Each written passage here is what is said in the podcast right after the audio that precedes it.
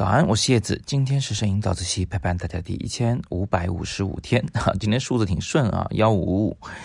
那今天想给大家分享的是有关于技巧的事情。今天我们来讲讲怎么样去拍到那种理想中的飞鸟。那么，呃，我简单给它总结成以下几个技巧。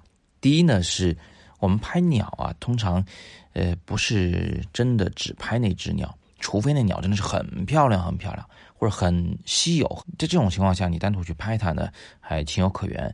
一般拍点什么喜鹊呀、麻雀呀、呃乌鸦呀，你还给它拍个特写，我觉得不值当的啊，没那么好看。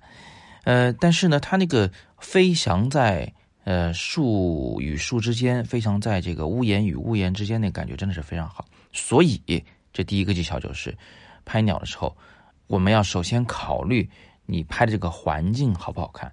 那我今天给大家看的这三张图都是在故宫拍的，啊，那个屋檐肯定是好看的，而且你不看那只鸟啊，就光看这个屋檐的话，你会发现这构图也是经过了精心策划的。所以环境是主体，那个鸟呢是个点缀啊，应该是这么个顺序。那第二个技巧呢，就是呃，在构图的时候，你要把环境和鸟共同考虑进来，就不能说光把这个环境拍得很好啊，但是那个鸟的位置不对。这样的话，它成不了什么作品。我比较喜欢做的一件事情呢，就是，呃，让那个有建筑也好，或者是树也好，填充大部分的画面。但是呢，就是在画面里角留一个空白，然后在那个空白处搭配一只鸟、两只鸟啊，这个画面就更好看一些。那这个时候就自然而然的有人就要问了啊，说这个鸟往哪儿飞，我怎么知道啊？我怎么预想它和这个建筑和树之间如何来搭配构图啊？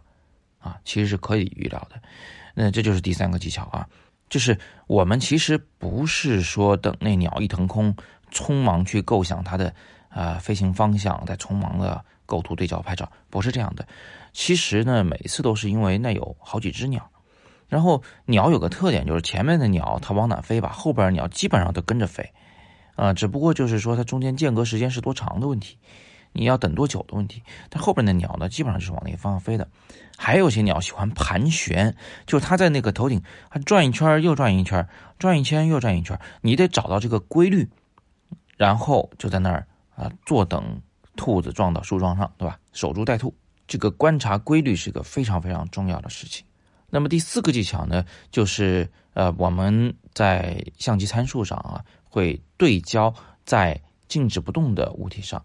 比如说建筑上，或者是树上，或者是山体上，呃，不会说是鸟从哪儿飞过，我再匆忙去对焦对在鸟上，呃，因为咱现在拍的也不是鸟的特写镜头，所以没必要。然后这个曝光啊，呃，调多大光圈不重要，多大的感光度也不重要，重要的是你一定要让那个快门速度足够快。一般拍鸟呢，如果是这个扑棱的翅膀的话。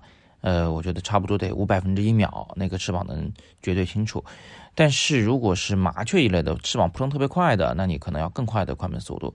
嗯，但是如果是在盘旋的鸟，就是翅膀展开，它不扇动翅膀的话，其实快门速度降到一百二十五分之一秒，它也是清楚的。你如果没把握，就把快门速度尽量搞快一点。最后就是一定要打开那个相机的高速连拍功能。这里多说一句，就是。你不要指望那个高速连拍真的能给你拍到点啥啊！虽然你有这功能了，但是你还是得自己去抓拍。就是你觉得形态最好的时候，摁下快门，然后相机在你摁完那张以后，它连拍几张，做个保险啊，放下相机，这才是正确的做法。因为相机的高速连拍，它每一张曝光之间也相差那么零点几秒，其实这个间隔挺大的，常常会错过最佳瞬间。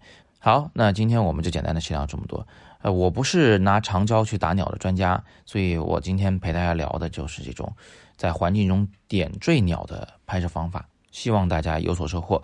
另外，大家应该也看到我们昨天的二条通知了，我将和 Apple 一起为大家来讲解如何拍摄元宵节啊，拍摄新年。这个呢是在线的课程，不不管你是用的苹果也好，还是安卓也好，还是啊这个电脑也好，你都可以来观看。